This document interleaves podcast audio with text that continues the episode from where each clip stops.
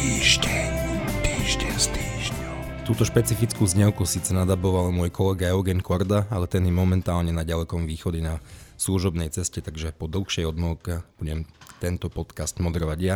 Šimon Jeseniak a sú tu so mnou aj moji kolegovia Marina Galisová, Martin Mojžiš, Juraj Petrovič, Štefan Hríb a Tomáš Laošák. Témy sa bohužiaľ v tomto podcaste opakujú, keby sme boli radšej, ak by tomu tak nebolo, ale dianie na Ukrajine je stále celosvetovo najdôležitejšou témou. Vladimír Putin neprestáva rinčať jadrovými zbraniami a naďalej sa vyhráža. Jeho minister obrany Šojgu dokonca telefonuje so štátnikmi a preberá s nimi možnosť a hoax, že by na Ukrajine mohla byť použitá špinavá bomba. Samozrejme, že tomu tak nie je. Ale to nie je podstatné. Ako hodnotíte uplynulý týždeň diania na Ukrajine? Marina. Tak v prvom rade ono je podľa mňa nie nepravdepodobné, že by na Ukrajine mohla byť použitá špinavá bomba, len si myslím, že by ju nepoužili Ukrajinci, ale Rusi. A Rusi majú tú vzácnu vlastnosť, že všetko, čo povedia, tak sa dá brať naopak. Že tak je to pravda. Takže ak toto je ich varovanie, že oni chcú použiť tú špinavú bombu, tak ho berme aspoň trochu vážne, ale ešte zaujímavejšie na Ukrajine je ani nie ten vývoj na tom fronte, ale zaujímavé je, že ako si najnovšie Rusi odôvodňujú potrebu ísť na Ukrajinu vojensky a to je už prosím pekne nie denacifikácia, ani eliminácia nejakých divných biolaboratórií, ktoré údajne vyrábali COVID. Už je to desatanizácia. Teda Ukrajinci sú najnovšie satanisti? Áno, Rusi vyhlásili, že najnovšie teda, že to je satanský režim, že tam chodia po uliciach démoni, to povedal Soloviov, a že to treba zbaviť teda satana. Tak ja by som tak navrhla, že patriarcha Kirill, keby sa možno preletel v nejakom balóne a porozprašoval nejakú svetenú vodu, možno by to pomohlo a možno by ho trafil nejaký dron, ale to už by bol len úplne že bonus. Ja len chcem povedať, že ten režim už ide úplne dole. Toto vyhlásenie a vysvetlenie už môže brať vážne už, ja neviem kto. A čo by musel ten človek brať, aby toto mohol brať vážne? Tomáš, ako si máme vysvetliť túto taktiku, že Rusi sa vyhrážajú, zjavne nič svetoborné vo svojej ofenzíve nedokážu spraviť, dochádzajú im sily a vyzerá to tak, že voči Putinovi sa začala tvoriť aj vnútorná opozícia? No, tým sa dotýkame viacerých otázok. Prvé, čo ma napadlo ešte, keď Marina hovorila, tu sme svedkami veľmi zaujímavého javu, a to je transformácia ideológie. Ja som sa tu viackrát, alebo aj na stránkach týždňa vyjadroval o tom, že keď len jemne škrabnete po obrázku militantného bolševika alebo nejakého ateistického revolucionára, nájdete pod ním historickú vrstvu náboženských fanatikov. A dnes sa nám to zase spätne z tých bolševikov preklápa do ľudí, ktorým to začne v hlave strašiť satanom a démonmi a podobne. A je tu aj, keď už sa nám blížia tie jesenné výročia, tak je dobré pripomenúť si aj niečo o začiatku, aj o konci bolševizmu a položiť si na novú otázku, ktorú tu dnes nevyriešime, ale môžeme sa k nej vrátiť. Do akej miery bol vlastne bolševizmus medzinárodný a do akej miery ruský a čo v ňom, akú úlohu v ňom hrá nejaká nadnárodná ideológia a akú rolu v tom hrajú ruské reálie a ruská história. To je téma, o ktorej sa už písalo v minulosti, ale mohli by sme sa niekedy k nej vrátiť. Juraj? No ja ešte budem reagovať na Marinu. No, kto by mohol veriť tomu, čo rozpráva, ja neviem, proste Šojgu alebo kdokoľvek. No každý ruský občan, ktorému je 10 ročia vymývaný mozog štátnymi médiami. To je presne ten adresát týchto rečí. Neskúsme si myslieť, že my ako Európania sme adresátmi týchto rečí. Tými adresátmi sú ruskí občania. Istá časť asi áno. To je potom už len zase nejaký manuál pre tých kremelských trolov, ktorí to možno sa pokúsia šíriť, ale tieto úplné nezmysly si myslím, že nie sú určené pre Európu. Jednoducho to má, môžu byť, ale podľa mňa väčšinovo nie, väčšinovo sú určené pre ruského občana.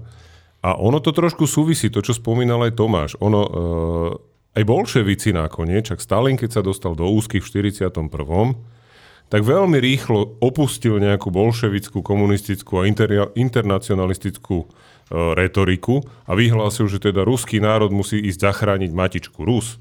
Z toho sa zrazu stala veľká vlastenecká vojna. Tam zrazu nejaký bolševický internacionalizmus nehral vôbec žiadnu rolu. Čiže toto je ten koreň a o tom veľmi pekne píše Martin C. Putna v tej knihe o základoch ruskej spirituality, ktoré sú presne na tomto postavené.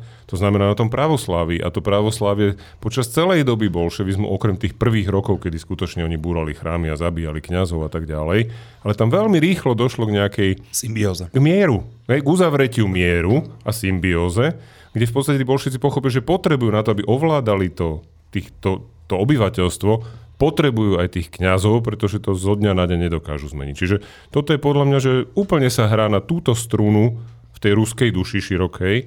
A áno, môže to istým spôsobom byť aj zdrojom pre nejaké veci tu v Európe. Skrátko reakciu, Tomáš. Malá poznámka. Stalin okrem toho, že pochopil, že s proletárskym internacionalizmom nezmobilizuje národ do boja proti agresorovi, tak táto nová taktika mu umožnila aj veľmi dosť efektívne vytierať zrak niektorým západným politikom, západným intelektuálom a časti spoločnosti. Čiže to nebolo len tak celkom dovnútra. A to isté, ale v inej verzii možno povedať aj dnes o Putinovi a tie jeho reči o démonoch môžu zapôsobiť zase na iné segmenty spoločnosti, ale je to, myslím si, aj súčasť taktiky, ako podporovať tú už existujúcu polarizáciu západných spoločností, ktorú nie je možné prehliadnúť. Martin?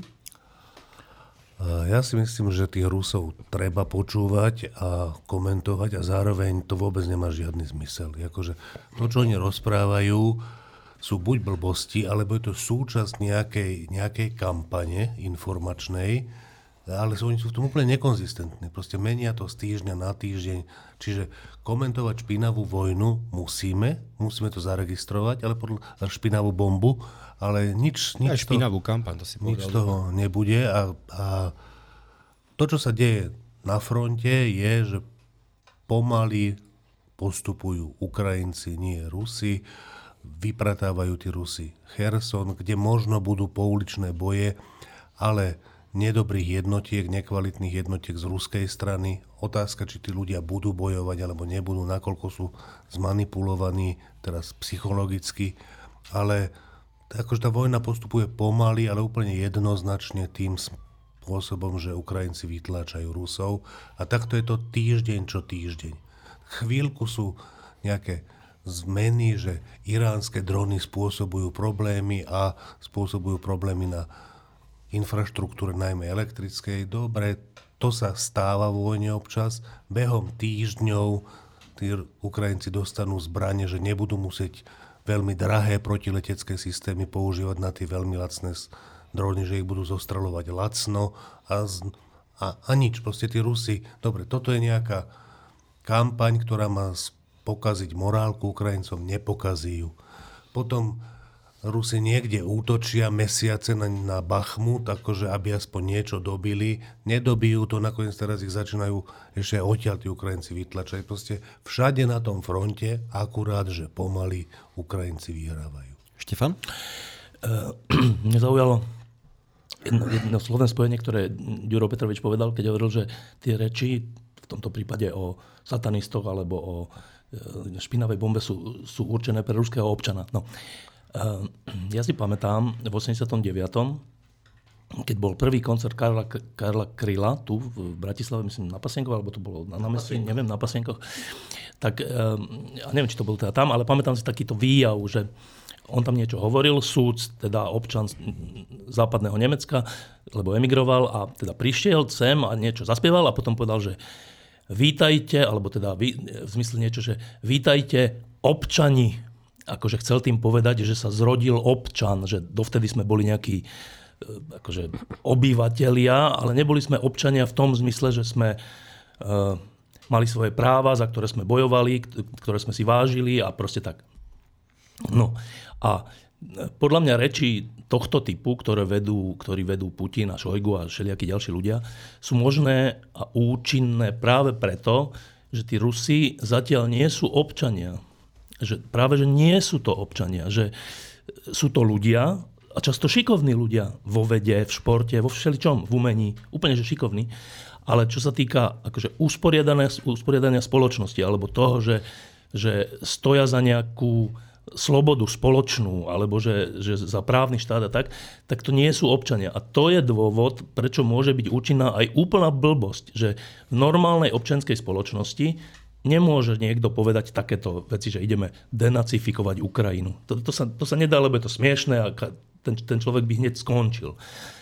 Ale keď tí ľudia nie sú občania, tak je možné hovoriť o denacifikácii Ukrajiny, o pripojení území starej Rusy, o tom, že budem nový Karol, či ten Peter Veľký. A proste všetky tie veci, to naozaj je tak, ako Martin hovorí, že to vlastne nemá zmysel sa o tom rozprávať, lebo to sú ad hoc vyslovované rôzne z nášho hľadiska, že blbosti, ale z ruského hľadiska, že cenné veci. Že ale je to zaujímavý študijný materiál. Áno, ale že pre Rusov je to, že niečím príťažlivé, niečím fascinujúce, niečím, že nejak ich to ovláda. A kým to bude Rusov ovládať, kým sa nestanú občanmi, nielen šikovnými a neviem akými ľuďmi, ale občanmi, tak dovtedy my tu budeme sedieť a budeme musieť reagovať na takéto blbosti. Ale naozaj si myslím, že to nemá veľký zmysel každú jednu z tých blbostí rozoberať, lebo oni sú určené pre ruského obyvateľa, nie pre nás. Juraj, krátko. Súhlasím s tou definíciou, len potom ma oveľa viacej vyrušuje to, že keď si pozrieme, že koľko ľudí na Slovensku je ochotných veriť takýmto veciam, a hovoríme možno až o 50% ľudí, ktorí sú ochotní veriť, tak potom touto logikou my na Slovensku máme obrovský problém, tu nemáme v podstate občiansku spoločnosť. Dostatočnú. Máme tu určite podstatne viacej občanov. A ešte jedna vec, ktorá potvrdzuje to, čo si hovoril, Števo, je napríklad to, že občania, keď niekto vyhlási mobilizáciu a tak masovo nesúhlasia s ňou, tak sa proti nej postavia a nezačnú utekať. Hej? A tam proste vyše milióna ľudí proste utieklo bez toho, že keby sa milión ľudí postavil proti mobilizácii v Rusku, tak tá mobilizácia neprebehne. Ešte jedna dôležitá otázka. V rôznych virálnych videách na sociálnych sieťach, na YouTube, ale v knihách, kadetade, sa dlhé 10 ročia, odkedy som ja bol, študent základnej strednej školy, hovoril o tom, že najsilnejšiu armádu sveta majú Spojené štáty a že hneď za ňou je ruská armáda. No a ukazuje sa, že tá ruská armáda zjavne tak silná nie je. Tak mňa zaujíma, že ako si vy vysvetľujete toto nastavenie, ale že takmer celosvetovej spoločnosti, ktorá si myslela, že Rusko je natoľko silná. Iba krátka poznámka k tomu. To sa v skutočnosti myslí na jadrové zbranie, že armáda má všelijaké súčasti. Má pechotu, má tanky, má všeličo. A potom zopár štátov na svete má ešte aj jadrové zbranie a z tých zopár štátov sú dva, ktoré ich má najviac a to sú Spojené štáty a Rusko. Čiže v tomto zmysle jadrovo je ruská armáda druhá najsilnejšia, jadrovo, ale v zmysle akože bežnej armády, ľudí, techniky a tak, zďaleka nie. No, ja len poznámka na okraj. Ono to kedysi platilo dokonca aj v konvenčných silách, najmä v koncom 70. rokov, kedy Brežnev skutočne vrhol do konvenčných síl obrovské peniaze a ruinoval tým tako Sovietský zväz. Ale teraz... A navyše sa vytváral ten dojem. Však Rusi neustále propagandisticky pracovali na tom, aby všetci verili tomu, že tá ich armáda je druhá najsilnejšia. Ale jednoducho prax ukázal, že to tak nie. A v tých jadrových silách tiež nevieme, v akom sú stave. To tiež si treba povedať, že nominálne áno, v počte hlavíc určite sú druhý najsilnejší na svete. Ale v akom stave je to raketové vojsko? Teraz bolo cvičenie, kedy teda zo pár rakiet už odpálili a Putin sa tvári, že všetko prebehlo ako malo, ale či to naozaj tak, to nevie nikto. No, ja si myslím, že Západ mal o Rusku dlho ilúzie, nemal správne informácie a nemal možno ani úplne záujem sa Ruskom až tak zaoberať. Toto povedalo viacero analytikov, že po studenej vojne si Západ tak trochu vydýchol, že jeden problém máme teda z krku. A dúfal, že ten problém zostane niekde dole z krku, no on zase na krk vyskočil a bolo trošku aj krátkozraké, no ale zase boli iné mnohé problémy, ktoré bolo treba riešiť. Bolo krátkozraké, ale trochu na to Rusko zabudnúť. A preto si myslím, vrátim sa oblúkom k tomu, čo sme hovorili aj o tých satanistoch a takýchto nezmysloch, že počúvať, čo hovoria Rusi a analyzovať ich veľmi čudné myslenie a to, čo sú schopní, to treba stále robiť. A možno sa na to trochu aj zabudlo. A všetky tie think tanky a katedry sovietológie a podobné veci, ktoré fungovali za studenej vojny, ono by aspoň z časti mali znovu začať fungovať, oprášiť niektoré staré poznatky a integrovať ich s tými novými, aby sme už nikdy nestratili zo zreteľa tú ruskú špecifickosť a hrozbu. Ja si myslím, Juraj to už vlastne tu povedal, že keď sa posudzuje ruská armáda nebojujúca, tak môžeš vychádzať len z čísel, ako sú rozpočet a tak, ale v skutočnosti v Rusku je taká korupcia, že ona je podľa mňa až neodhadnutelná. Že je neodhadnutelná, že jak strašne veľa peňazí, ktoré idú na armádu, sa nedostane k tej armáde. Nám raz so Števom hovoril taký náš kamarát Ind, ktorý tu vlastní reštauráciu v Bratislave, že my máme pocit z toho, čo je na Slovensku, že máme predstavu o tom, čo je to korupcia. Ale že v porovnaní s indickou korupciou, že to je korupcia, čo je tu, ale že to je v porovnaní s korupciou najvyššou v Indii, že to je, že nič, že to je, že úplne nič. A ja si myslím, že korupcia v Indii je stále málo oproti korupcii v Rusku, najmä v armáde. Aj keď Indov je miliarda a tam sa kradne ľahšie, keď okrádaš miliardu, než keď okrádaš tých pár desiatok miliónov, čo je v Rusku. Ale opakujem, že o ruskej armáde vždy sa naučíme, že aká je v danej chvíli pripravená, až keď začne bojovať. Niekedy to počas tých bojov dokáže ona doplniť a zvrátiť, ak dostáva techniku a zbranie od niekoho iného. Ja iba poznámku, prepáč, k Marine, že sme v istom zmysle málo vnímali to, čo je Rusko, a teraz sa nám to vypomčuje a ja si to tiež myslím, že to je taký jeden rozmer, o ktorom sa zatiaľ málo hovorí, ale myslím, že sa bude veľa hovoriť na západe, že voľný trh a ekonomika nám vlastne umožnila, alebo verili sme tomu, že dobre, tak ruská energie je lacná, tak kupujme to od ruskej energie. A vlastne nemusíme to ani diverzifikovať, lebo je najlacnejšie. Na čo by sme robili nejakú drahšiu vec? A to isté sa týka Číny, že tam je, že lacná pracovná sila, no tak tam vyvezme tam všetky naše fabriky, také tie, ktoré nechceme mať doma, a oni to všetko urobia a budeme mať lacnejšie trička a softvéry a neviem čo. A je to pravda, celé tie roky sme mali a máme doteraz lacnejšie veci vďaka tomu. Ale v tej rovnici nebolo započítané, že ale čo sa stane, keď ten režim, o ktorom vieme, aký je ruský aj čínsky, však teraz sme videli naposledy na zjazde komunistické strany Číny, ako tam exemplárne vyviedli bývalého prezidenta, čo je úplne šialené, ale to malo svoj zmysel, že prečo to tak robia. Takže v tej rovnici nebola zahrnutá táto vec, že dobre, keď budeme odoberať, alebo teda vyvážať veci do Číny a odoberať energiu z Ruska, tak zarobíme na tom, to je pravda, ale do tej rovnice treba zarátať, že no ale čo keď ten režim to potom využije na to, že z toho, ako zbohatne, napríklad napadne Ukrajinu, alebo Tajvan, alebo neviem, hocičo. Čo potom ale znamená, že celý svet sa ochromí. Že to není tak, že tak dobre, tak napadnú Ukrajinu, no a čo? To není, že no a čo? To potom znamená, že celý svet schudobnie v tej chvíli. Čiže podľa mňa poučenie z tej predvojnového času je, že keď rozmýšľame o tom, čo ideme robiť, ako štáty, ako západ, ako slobodné spoločnosti, tak nemôžeme rozmýšľať iba o tom, či je niečo lacnejšie. Musíme úplne že rovnakú váhu dať tomu, že ale aký je to režim, ktorý nám umožňuje mať niečo lacnejšie, mať vyššiu životnú úroveň.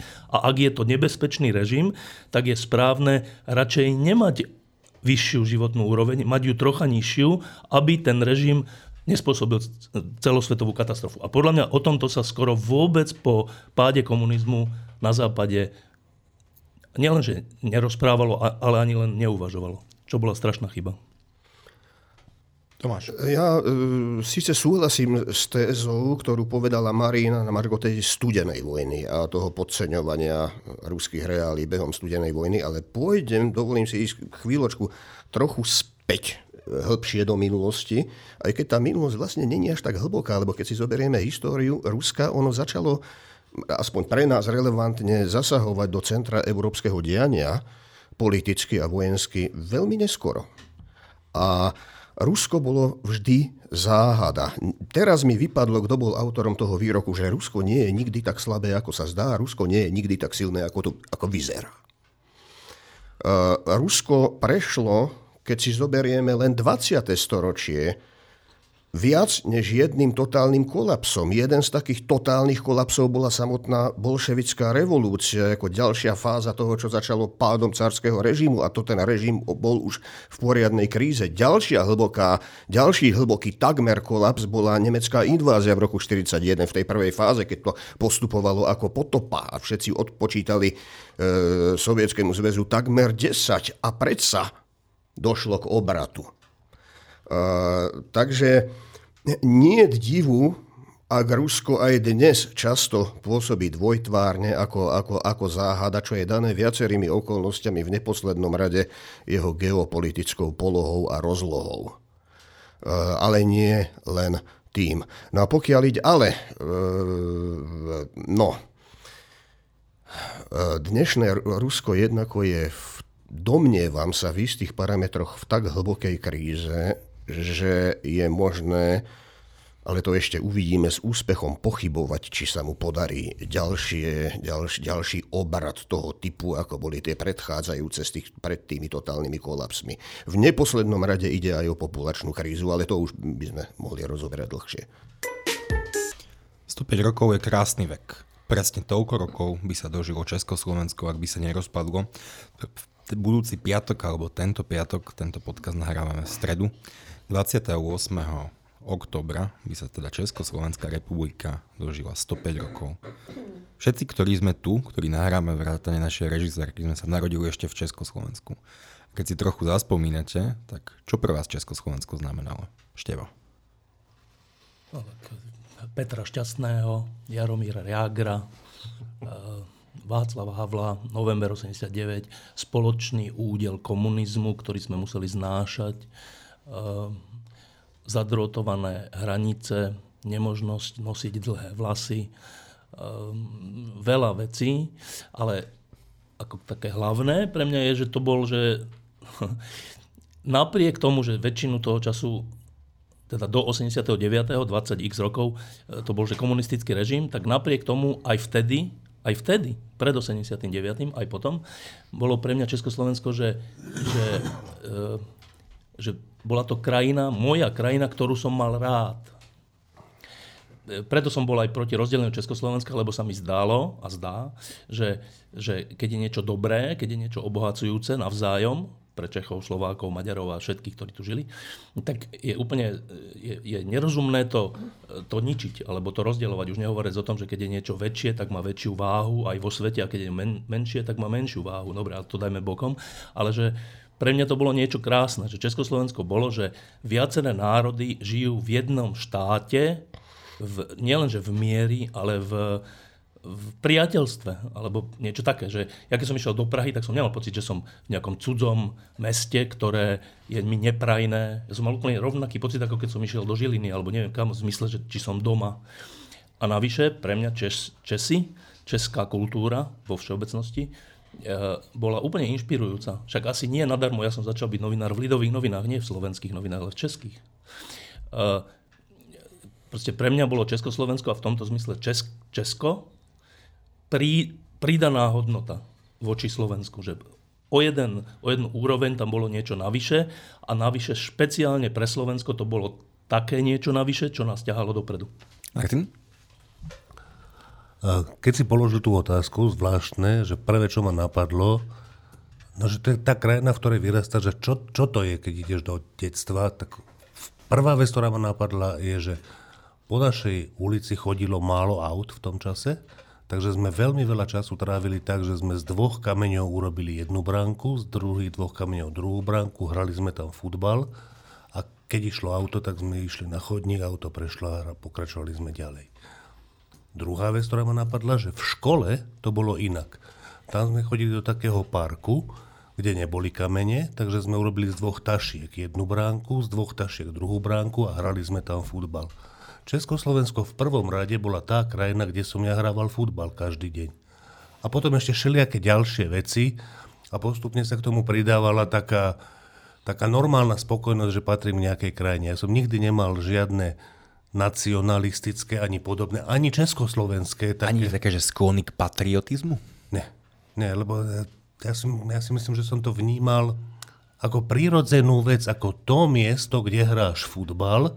A keďže futbal sa hráva tak, že potom my hráme proti Maďarom, alebo proti Francúzom, alebo Slovan hrá proti FC Barcelone v finále pohára víťazov pohárov v Bazileji a vyhrá, tak to som oceňoval, že existujú rôzne štáty, lebo potom môžu hrať sa rôzne súťaže a rôzne dramatické zápasy a tak ďalej. Ale ja som to bral tak, že skoro keby som vás pýtal, že ako si vnímal tú svoju rodinu, v ktorej si vyrastal. Fasa. Ale to je... A to není, to chcem povedať, neviem, že sa mi to podarilo, to není málo, to je podľa mňa najviac. Marina? No, niekedy sa povie Československo, v istom zmysle mám pocit, že ani tak celkom pre mňa nezaniklo. Pre mňa je Praha stále moje mesto, Brno je moje mesto, Čechy patria ku mne a toto mi nikto nikdy nevezme.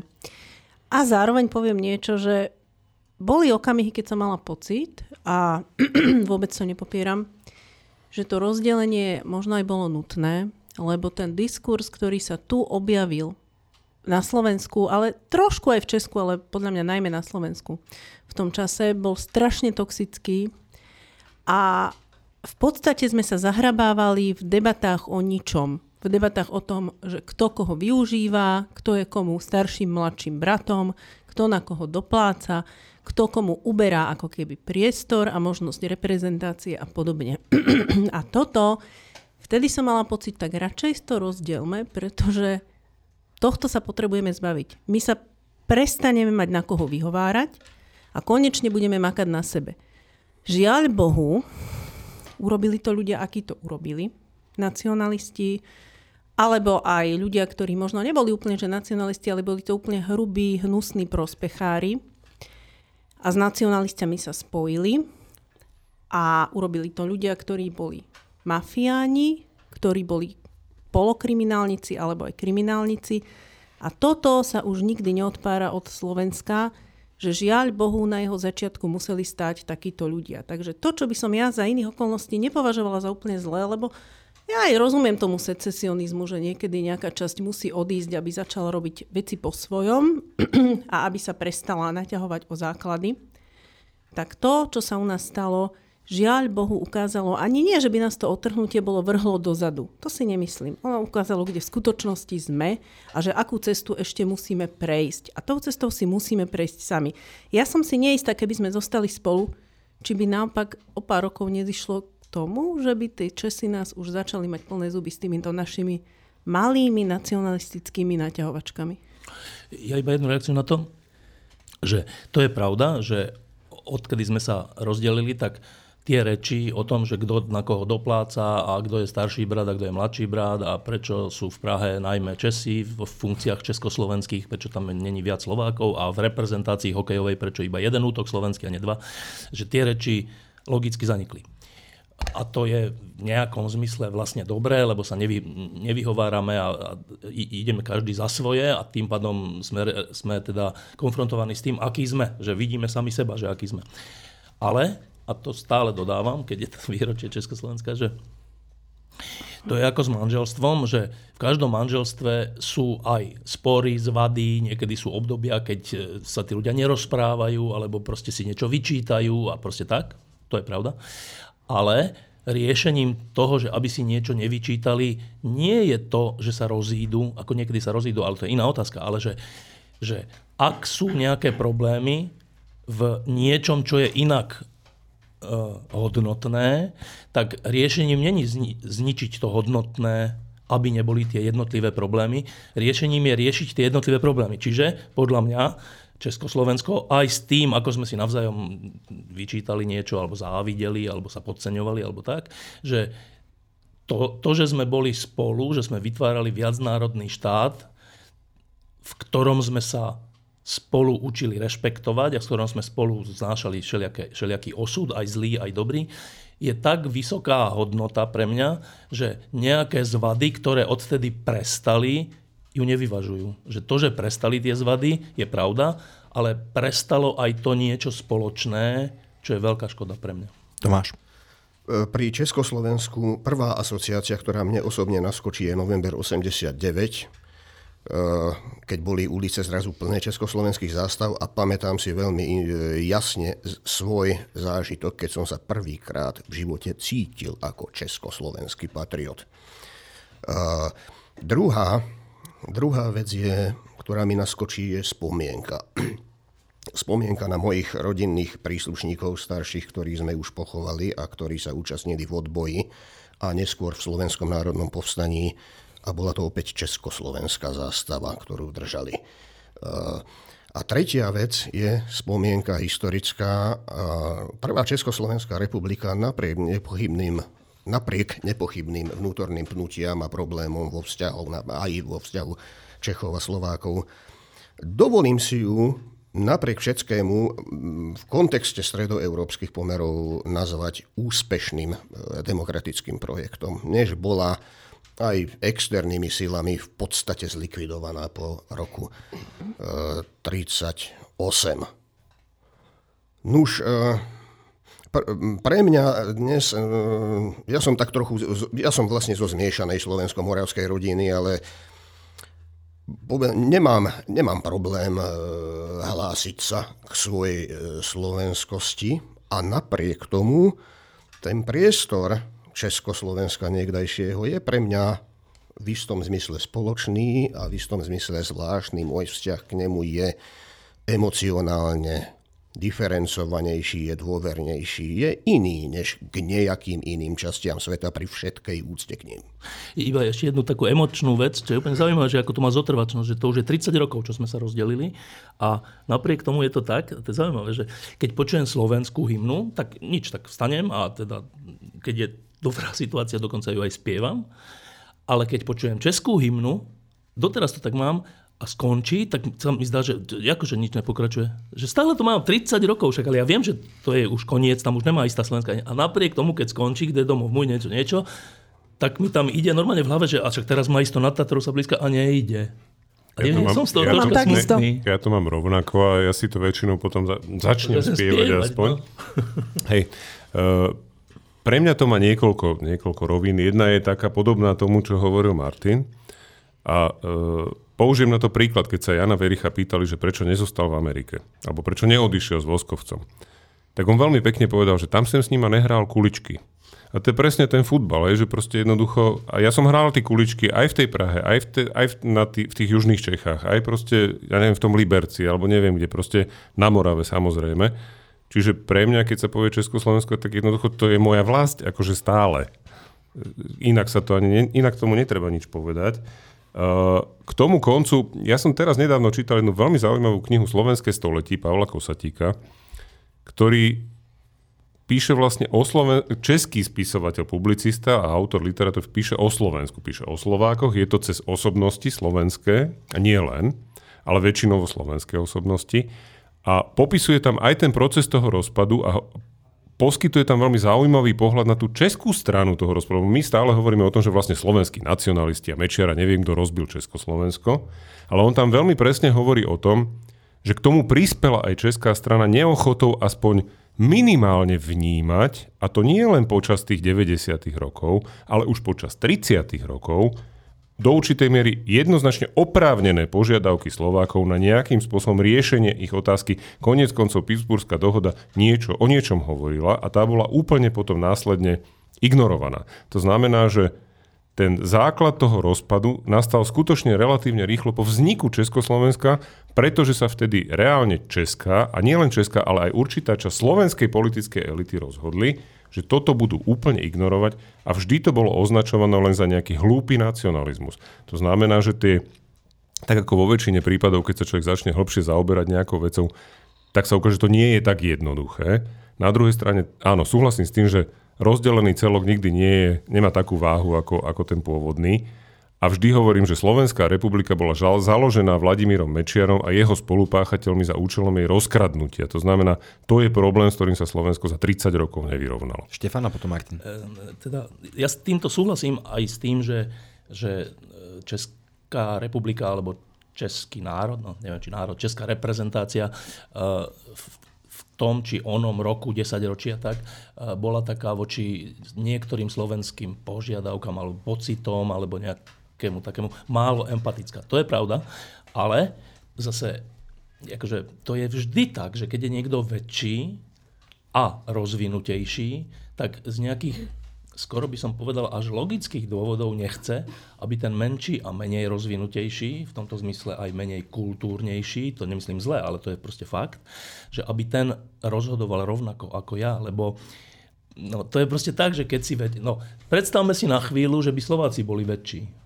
Ako by sa správali k Čechom menším? Určite však boli niektorí českí predstavitelia, napríklad Petr Pithard, ktorý ako prvý asi toto odhadol, že napriek tomu, že tu je nejaké riziko, alebo ten pocit toho staršieho brata a tak ďalej, že je potrebné aspoň do určitej miery viac vnímať. Áno, a že takých Čechov bolo veľa a Václav Havel bol jeden z nich. A samozrejme boli zase opační, to bol Jan Kalvoda a Klaus, ktorí boli zase takí, že prezíravý voči Slovákom, neviem, aké je slovenské slovo prezíravý. Prezíravý. Nie, to nie je dobré slovo, proste taký, neviem, že...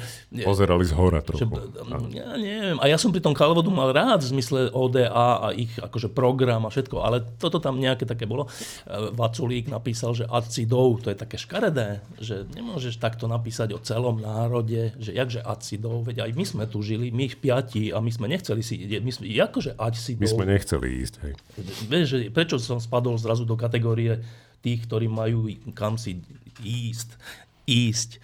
No, čiže takéto tam boli v Česku samozrejme. Ja len hovorím, že keď sme racionálni ľudia, tak si musíme uvedomiť, že to je vždy tak, že keď si väčší a rozvinutejší, tak očakávať, že budeš sa správať k tým menším ako Matka Tereza je dosť nerealistické. Martin? Poslednú poznámku, čo som chcel ešte povedať, je, že keď sa štát rozdelí takým spôsobom, ako sa rozdelilo Československo, na základe falošných, nepravdivých, idiotských argumentov často, tak to, čo sa stane, že tej oddelenej časti, to ostane. Akože vtedy to nemalo prevahu nadpolovičnú, teda to rozdelenie Československa, keby bolo referendum, tak Československo sa nerozdelí, ale tak je to doteraz, že drobnú prevahu tu má tá rozumná časť Slovenska. Niekedy. Ale presne tak, že musí sa zmobilizovať, musí byť taká situácia. A inak tu máme polovicu ľudí, ktorí boli Mečiarovci, predtým komunisti, teraz sú prorusky. Proste tu je okolo to je skoro polovica idiotov a tým, že sme sa oddelili, tak tá polovica sa stala skoro polovicou. A na druhej strane Češi, ktorí sú prirodzene asi lavicovejší než Slováci, celkové ten národ, tak mali komunistickú stranu v parlamente ešte až do týchto volieb. To znamená, že aj oni niektoré veci, ktoré tí Slováci čiastočne vyvažovali, tak mali takto pokazené, nehovoriac o tom, že česká pravica, čiže Klaus, ktorý sa podielal na tom rozdelení Československa, však oni sa chovali jak prasatá a trvalo im skoro 30 rokov, kým tá pravica ako tak vyzdravila. A ešte jedna vec, to sa týka rozdelenia Československa a jeho dopadu na dnešok, je v tom, čo si teraz hovoril Martin, že to, ako sa to, akými argumentmi sa to opriadlo vtedy, takže to potom aj zotrváva v tých štátoch, to pradivo, škaredé, tak to je tá známa idea, ktorá není asi úplne akože všeplatná, Masaryková, že štáty, ako to znie po česky, neviem, že štát... sa udržujú ideami, s ktorými vznikli. Áno, niečo také, teda, že asi to neplatí vo všeobecnosti, asi nejaký štát môže vzniknúť na zlej idei, ale potom sa premení a je normálny asi, však ináč by potom sa nezmenili nejaké diktatúry na nejaké normálne režimy, neviem. Ale cítim to tak, že keď sa vtedy v 92.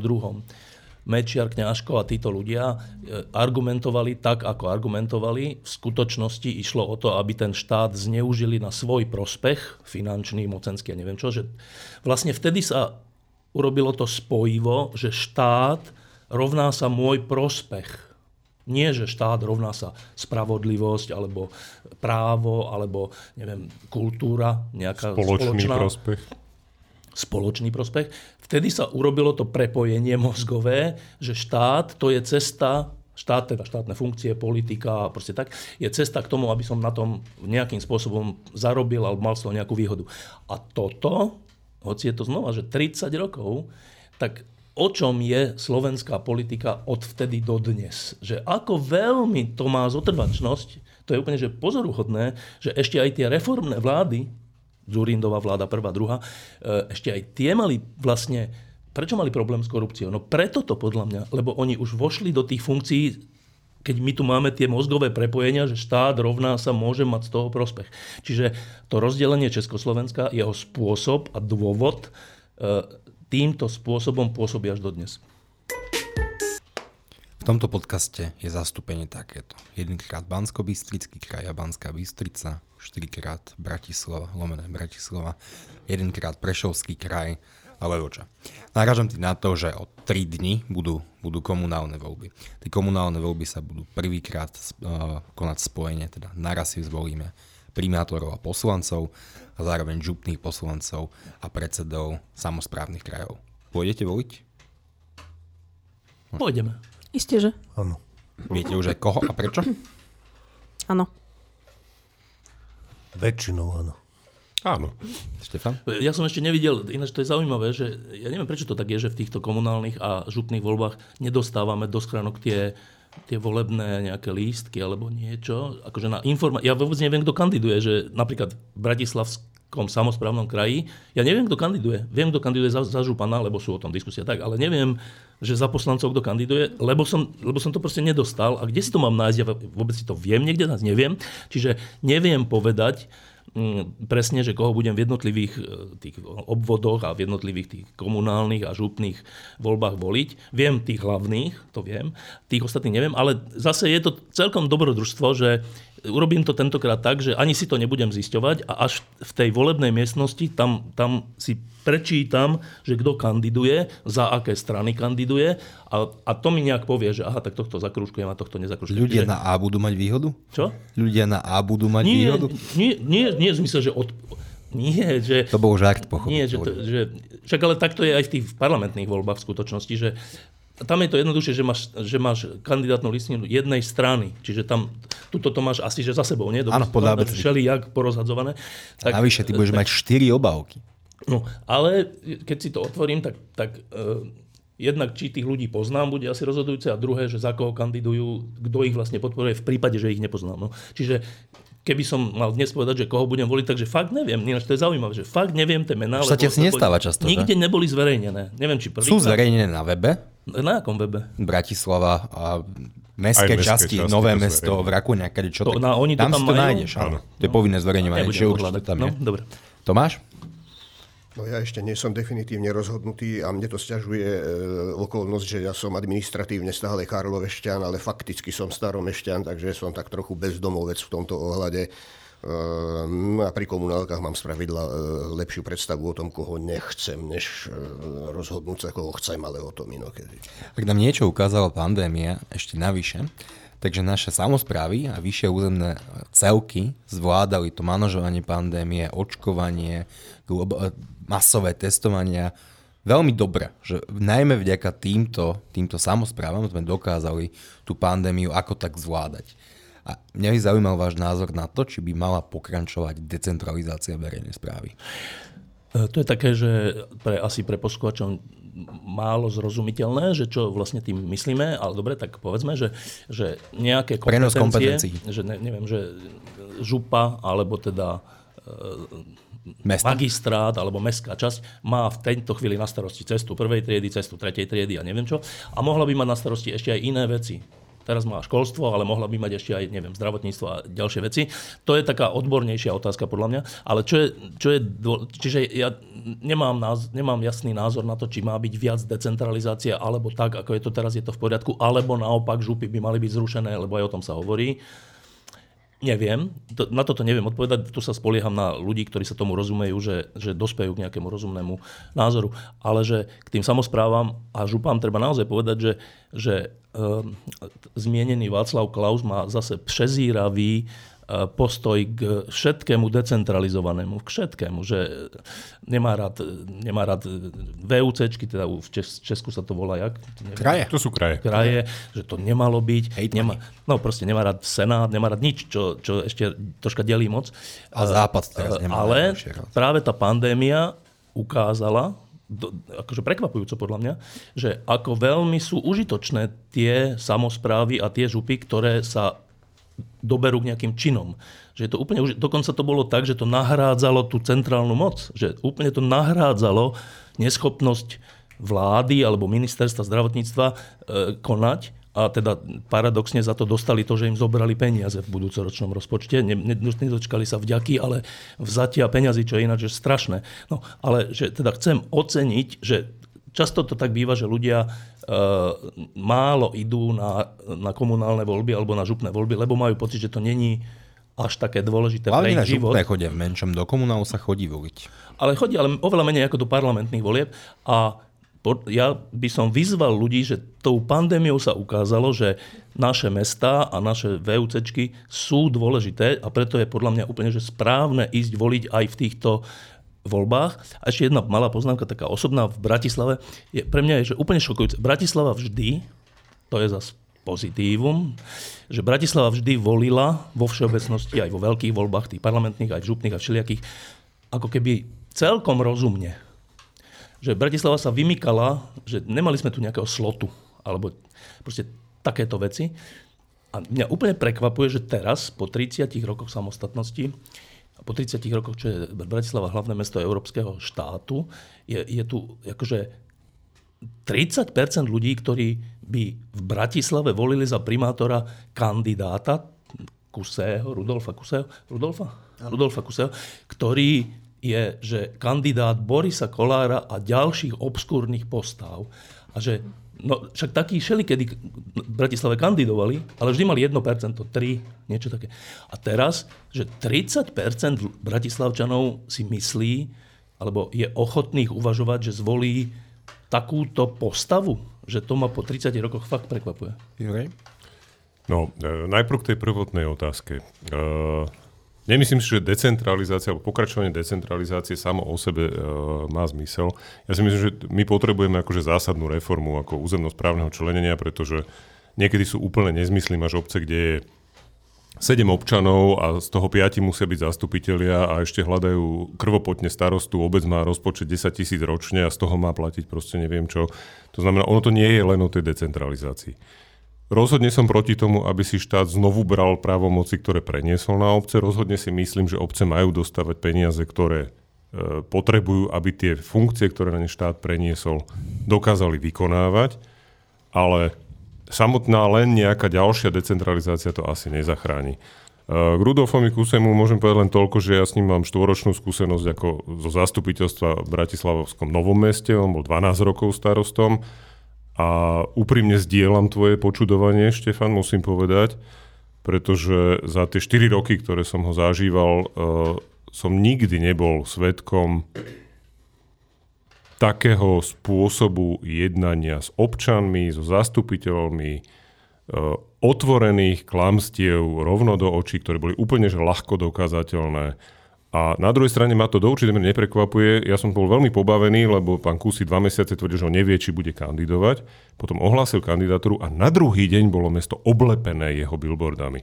Dobrý manažer. To znamená, že proste on síce nevedel, že či bude kandidovať, ale pre istotu už boli všetky tie billboardy rezervované. Takže to tiež svedčí o tom, že ako ten človek funguje. Plus v momente, keď zistil, že by bol konfrontovaný proste s požiadavkou nejakým spôsobom vyargumentovať svoje tvrdenia, povedzme na diskusii denníka N, tak jednoducho pár hodín predtým proste odriekol svoju účasť, čo hovorí za všetko. Neviem, či ešte ku komunálnym voľbám, ale jedna vec, ktorú mi tu Ďuro pred chvíľkou ukázal, na mobile sa stala práve teraz a je asi dobré ju aspoň zmieniť, že Ústavný súd v tejto chvíli rozhodol, že referendová otázka, s ktorou sa Zuzana Čaputová obrátila na Ústavný súd, tá referendová otázka, ktorú Smer a Hlas, neviem, kto všetko podporoval, že či má vláda okamžite podať demisiu, či tak neznie. Presne tak. Že je protiústavná. Čiže ďalší súbor otázok, ktorý právnik Robert Fico, vynikajúci právnik, teda dal k dispozícii 5 miliónom občanov, aby sa k ním vyjadrili, tak znova je tu dôkaz, že predložil im vec, ktorá je v rozpore s ústavou. Ústava je jedným zo základov štátu. Čiže to je taká neúcta k štátu, ktorá sa tu opakovane dokazuje. Oni teraz budú hovoriť, že tým prezidentka Čaputová zmarila referendum, čo je podobné ako, že na Ukrajine sú satanisti podobného teda rangu výrok. Tak, ale to je úplne že zaujímavá vec, že politici, ktorí tu riadili štát dlhé roky, sú neni schopní napísať elementárnu otázku, ktorá by bola v súlade s ústavou. To je Robert Fico ústavný právnik dokonca, nie? No nie je ústavný právnik. Nie, ale chcel byť predseda Ústavného súdu. Áno, pardon. Neuveriteľné. No, ono je to tak, že tu sa ukazuje presne to, že Robert Fico by mal vrátiť diplom, pretože robí neuveriteľnú hanbu právnickému povolaniu, pretože on to právo vyložene zneužíva len na politické účely. To znamená, je mu úplne jedno, že či tá otázka. On musel vedieť, že tá otázka je protiústavná. Ako netvárme sa, že on zase nie je tak zlý právnik, že by to nevedel. Len jednoducho on počíta s tým, že presne možno tých skoro 50% obyvateľov netuší, že to proste vedel, alebo to nechce vidieť, alebo proste to nezaujíma. A sú ochotní počúvať proste teraz reči o tom, ako zase Zuzana Čaputová zmarila referendum. Ono samozrejme, tie ostatné otázky zostávajú v platnosti, takže to referendum sa bude konať, alebo bude vypísané. Ale táto jedna otázka samozrejme je úplný nezmysel. Ako referendum nútiť vládu odstúpiť je úplná blbosť.